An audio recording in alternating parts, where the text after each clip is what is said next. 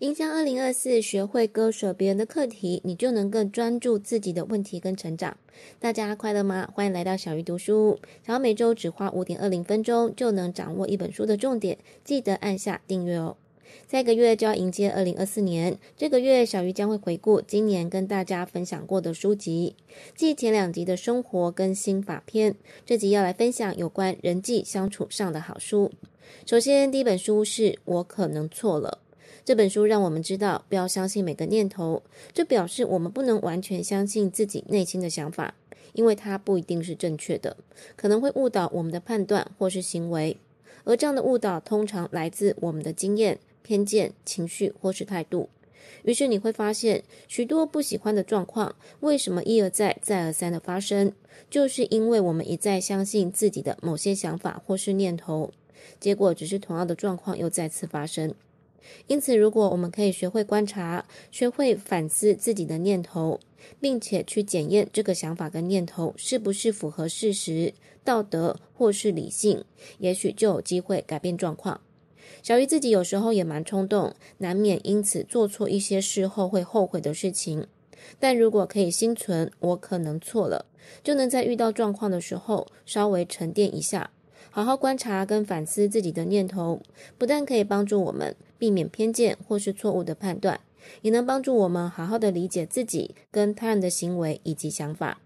而且小鱼也发现，这样的反思可以锻炼内在的平静跟专注，让我更有能量去面对生活中的一些挑战。接下来第二本书是《被讨厌的勇气》。小鱼在这本书中学习到最有帮助的一点，就是割舍别人的课题，也就是要适当的去分辨哪些是自己的问题，哪些是别人的问题。先做好第一步的厘清，就不会过度关注或是介入别人的问题，也可以避免因为介入别人的课题而导致疲惫或是失落。更不会因此影响到自己的生活或是幸福。以前小鱼不懂得划清界限，常常烦恼不属于自己的问题，美其名是关心。但如果仔细一想，别人真的需要你的关心吗？或是你的关心方式真的是有必要的吗？当我们可以在介入之前，先好好思考这个问题，会发现事情反而变得非常的清晰。你会发现，既然这不是属于自己的问题，那么你不可能为别人负责，也不会去期望改变别人的行为或是想法。这也会让人际关系变得更简单。而且，当你学会割舍别人的课题之后，你就能更专注在自己的问题跟成长，找到自己真正需要做的事情。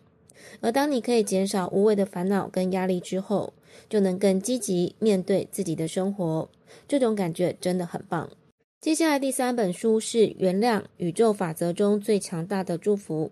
在巴夏的觉醒五步骤中，第一个步骤是原谅所有的人；第二个步骤是原谅自己；第三步骤是放开跟过去的连结；第四个步骤是连结未来的自己；第五个步骤是完成前面四个步骤，然后活在当下。很多人无法原谅，是因为觉得做错事的是对方，所以觉得如果原谅了，好像就是把对方做过的错事一笔勾销。但作者认为，原谅不等于把对方的行为正当化，也不代表对方不需要为做错的事情负责。既然这是对方自己需要负责的事，为什么我们要花时间跟心力去纠结别人做的错事？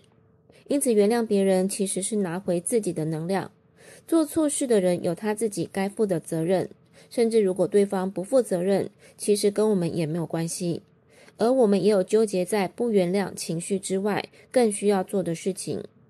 理清这点之后，其实也等于执行了八下的觉醒五步骤，那就是原谅所有的人，原谅自己，放开跟过去的连结，连结未来的自己，你就能好好的活在当下，去体验美好快乐的事情。最后第四本书是遗珠之憾，书名是《质感说话课》。